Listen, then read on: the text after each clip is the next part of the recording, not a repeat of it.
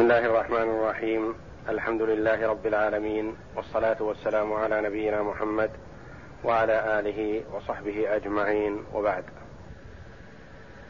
اعوذ بالله من الشيطان الرجيم وجاء أهل المدينة يستبشرون قال ان هؤلاء ضيفي فلا تفضحون واتقوا الله ولا تخزون. قالوا أولم ننهك عن العالمين؟ قال هؤلاء بناتي إن كنتم فاعلين. لعمرك إنهم لفي سكرتهم يعمهون. فأخذتهم الصيحة مشرقين. فجعلنا عاليها سافلها. وأمطرنا عليهم حجارة من سجيل. إن في ذلك لآيات للمتوسمين. وإنها لبسبيل مقيم. إن في ذلك لآية للمؤمنين.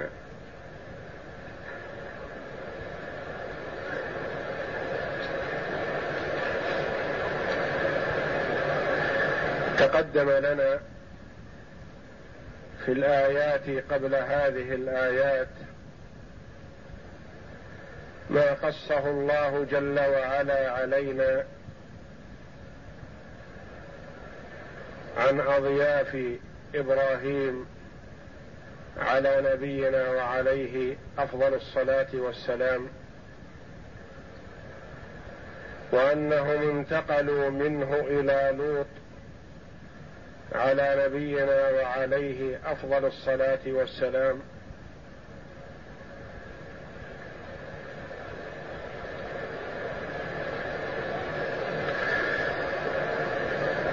وأن لوطا عليه السلام استنكر الأضياف فبينوا له أنهم جاءوا بأمر الله جل وعلا لإهلاك من كذب بما وعدهم به عليه الصلاة والسلام من العذاب إن لم يؤمنوا. وحينما كان الأضياف الرسل الأم الملائكة صلوات الله وسلامه عليهم عند لوط عليه السلام ورد أن امرأته أخبرت قومها بوجود الأضياف عند لوط بإشارة وعلامة جعلتها لهم ثم إنهم جاءوا مسرعين كما قال الله جل وعلا وجاء أهل المدينة يستبشرون. لما علموا أن لوطا عليه السلام دخل عليه شبان حسان الوجوه جاءوا مسرعين من أجل فعل الفاحشة فاحشة اللواط بهؤلاء الضيوف الذين وفدوا على لوط على نبينا وعليه أفضل الصلاة والسلام. قال الله وجاء أهل المدينة يستبشرون. مستبشرين فرح فرحين. بهذه الغنيمة التي يظنون أنهم سيظفرون بها. وجاء أهل المدينة أهل البلد التي هي سلوم بلد لوط. وهي سدوم بالذال وقيل سدوم لكن بالذال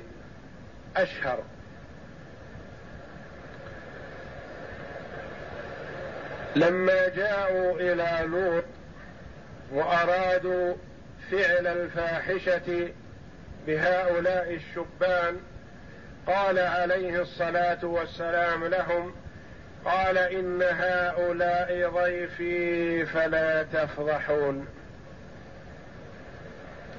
هؤلاء ضيفي وفي بيتي.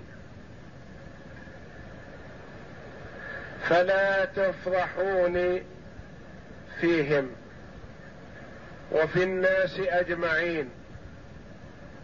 والفضيحة إظهار أمر مكتوم إذا ظهر عيب على صاحبه عيبا شديدا. إظهار أمر مكتوم يشين صاحبه إذا ظهر. والضيف في حماية المضيف وفي بيته وإهانة الضيف إهانة للمضيف والتجرؤ على الضيف تجرؤ على المضيف. قال إن هؤلاء ضيفي فلا تفضحون لأنكم إذا تجرأتم وعملتم فيهم الفاحشة فاحشة اللواط فضحتوني في الناس بأن بأنني لم أستطع حماية ضيفي. واتقوا الله ولا تخزون. من الخزي وهو إظهار العيب أو من الخزاية وهي الخجل والحياء. أن يصيبني الخزي والفضيحة إذا تجرأتم على ضيفي بفعل الفاحشة أو يصيبني الخجل والحياء من ضيفي ومن مقابلة الناس حيث أني لم أستطع حماية ضيفي. واتقوا الله اجعلوا بينكم وبين سخط الله وقاية. لا ينتقم الله منكم بأهانتكم إياي وإهانة ضيفي. قالوا ما اكترثوا بنصحه. عليه الصلاة والسلام ولا اهتموا بذلك. بل قالوا كما قال الله جل وعلا عنهم أولم ننهك عن العالمين؟ قالوا أولم ننهك عن العالمين؟ الاستفهام استفهام توبيخ وإنكار أي قد نهيناك عن أن تضيف أحد. إذا كنت لا تريد الفضيحة فرد الضيف لا تس لا تدخل بيتك أحد. قد نهيناك عن أن تدخل بيتك أحد. وقد نهيناك عن أن تتعرض لنا وتمنعنا مما نريد. قالوا أولم ننهك عن العالمين؟ قال عليه الصلاة والسلام قال هؤلاء بناتي إن كنتم فاعلين. لا تفعلوا الفاحشة بهؤلاء الرجال.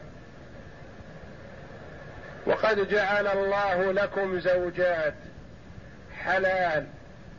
إتيانهن طيب من الطيبات. بينما إتيان الرجال خبيث من الخبائث وشر. ونجاسة وقذارة. هؤلاء بناتي. قيل المراد بقوله بناتي أي نساؤكم.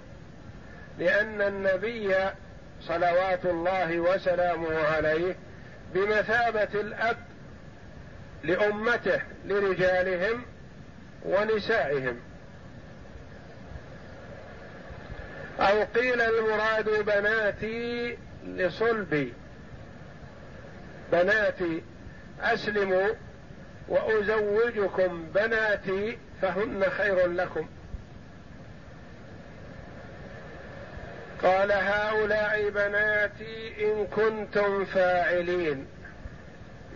إن كنتم مقدمين على الفعل فاجعلوه اجعلوا هذا الفعل في زوجاتكم. أو أزوجكم بناتي إذا أسلمتم. لعمرك إنهم لفي سكرتهم يعمهون. لعمرك. عمر وعمر. بالفتح. وبالضم. المراد بها الحياة يعني حياتك. وهذا قسم. أقسم الله جل وعلا بحياة المصطفى صلى الله عليه وسلم. تعظيما وتشريفا له صلوات الله وسلامه عليه. يقال عمرو ويقال عم عمر. ولم يرد كما قال بعض المفسرين لم يرد في القسم إلا بلفظ عمرو لعمرك أي حياتك. إنهم لفي سكرتهم يعمهون. إنهم أي قوم لوط في سكرتهم في ضلالهم وعدم تبصرهم. وعدم انتباههم لأن هؤلاء الأضياف هؤلاء هم الذين جاءوا بعذابهم. فهم بمنزلة السكارى بمنزلة السكران الذي لا يعي ولا يدرك ما حوله. لعمرك إنهم لفي سكرتهم يعمهون. ضائعين ضالين منحرفين. إنهم قوم لوط. وقال بعض المفسرين المراد إنهم أي كفار قريش. وهذه جملة لعمرك إنهم لفي سكرتهم يعمهون. على هذا جملة معترضة في سياق قصة قوم لوط. والمراد بها كفار قريش. أي هم في ضلال وعمى وعدم انتباه. بل هم بمثابة السكارى. لا يتعظون بما يسمعون وما يدور حولهم. لعمرك إنهم لفي سكرتهم يعمهون. فأخذتهم الصيحة مشرقين. صاح بهم جبريل عليه الصلاة والسلام صيحة اهلكتهم وتطلق الصيحة على العذاب الذي يعذب الله به أمة من الأمم. فقوم لوط عليه السلام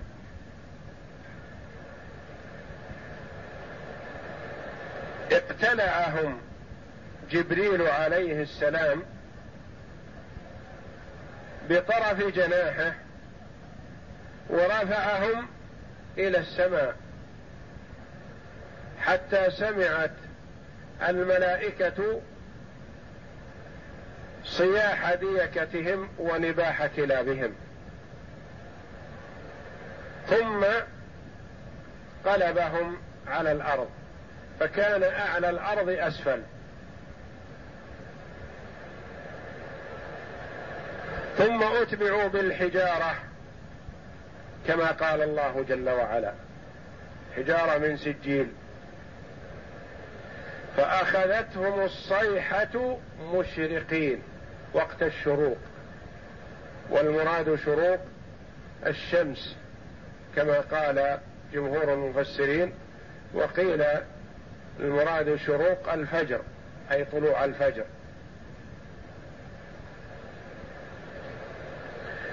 فأخذتهم الصيحة مشرقين فجعلنا عاليها سافلها. ظاهر البلد كان هو الأسفل. وأسفل التربة كان هو الأعلى. فجعلنا عاليها سافلها وأمطرنا عليهم حجارة. أتبعوا. مع هذا القلب أتبعوا بحجارة من سجيل. وهل هي لهؤلاء الذين خسف بهم وقلبوا واتبعوا الحجارة. أم, من أم أن الحجارة أرسلت لمن كان منهم خارج هذه المدينة. كما قال بعض المفسرين هذه الحجارة أرسلت لمن كان خارج هذه المدينة أرسل لكل واحد منهم حجر فقتله. وأمطرنا عليهم حجارة من سجيل سجيل طين مطبوخ بالنار. مهلك. إن في ذلك لآيات للمتوسمين.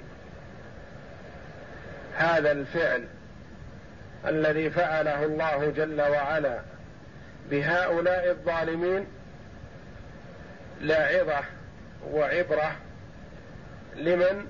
للمتوسمين الذين يتأملون وينظرون ويعتبرون ويتفرسون عندهم فراسة وإدراك. وأما من كان في عمى وضلال فهو لا يدرك شيئا ولا يستفيد من المواعظ والعبر. فالمواعظ والعبر والآيات يستفيد منها من عنده عقل وإدراك يتأمل ويتدبر ويتفكر في من حوله فيستفيد من ذلك. وأما من كان في عمى وجهل وضلال فإن الآيات لا تزيده إلا ضلالا والعياذ بالله. لآيات للمتوسمين الذين عندهم فراسة ونظر.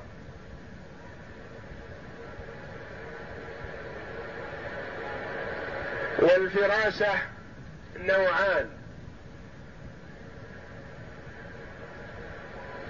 نوع يلقيه الله جل وعلا في قلب عبده المؤمن فيتفرس ويتعرف أحوال الناس. يكون عنده فراسة ويدرك حال هذا الرجل بفراسته.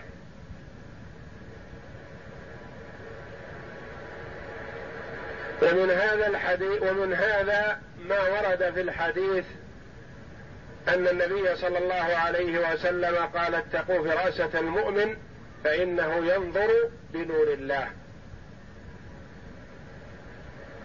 فالمؤمن يعطيه الله الفراسة فيدرك ما كان خفيا بفراسته وتوفيق الله جل وعلا له. ومنها فراسة أخرى تدرك تدرك بالخلق والخلق والتأمل في الفعل والحركة. يتأمل الإنسان في هذا فيقول هذا خاين لما يرى من حركاته. هذا سارق. هذا يبيع ما ليس له. هذا الرجل هذا الذي يحمله ليس له. هذا عنده انشغال نفسي في أمر من الأمور وهو لا يدري لما يرى من حركاته وتصرفه. هذا لديه مريض. هذا يحاول أن يدرك شيئا بعيدا وهكذا. يدرك ذلك بحركات الرجل ونظراته وأخلاقه ومعاملته للناس.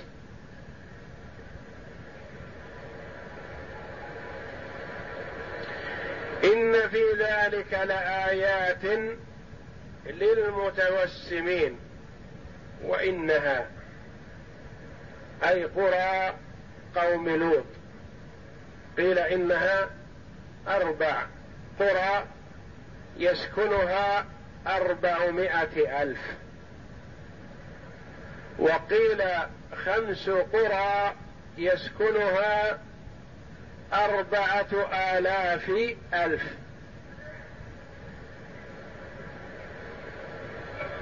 وإنها لبسبيل أي هذه القرى واقعة في طريق. أهل مكة حينما يذهبون إلى الشام يرون شيئا من آثارها يدركون ذلك. فهي واقعة في الطريق بين مكة والشام. وإنها لبسبيل مقيم واضح بين لبطريق واضح يرونها ويشاهدون بعض معالمها وبعض آثار الدمار التي حصلت عليها. وإنها لبسبيل مقيم إن في ذلك لآية للمؤمنين. إن في ذلك هذا الفعل الذي حصل من إهلاكه جل وعلا لمن عصاه وخالف أمره. وإنجائه جل وعلا لمن أطاعه. وأن المرء قد يسر ويفرح بأمر من الأمور يكون هلاكه فيه. كما سر واستبشر قوم لوط بهؤلاء الرجال فكان هلاك القوم على يد هؤلاء الرجال الذين ظنوا أنهم سيفعلون بهم الفاحشة وقد وقع خلاف ما توقعوا فكان هلاكهم واستئصالهم على يد هؤلاء. إن في ذلك لآية لمن؟ للمؤمنين. المصدقين المطيعين لله جل وعلا المتأملين فيما حولهم.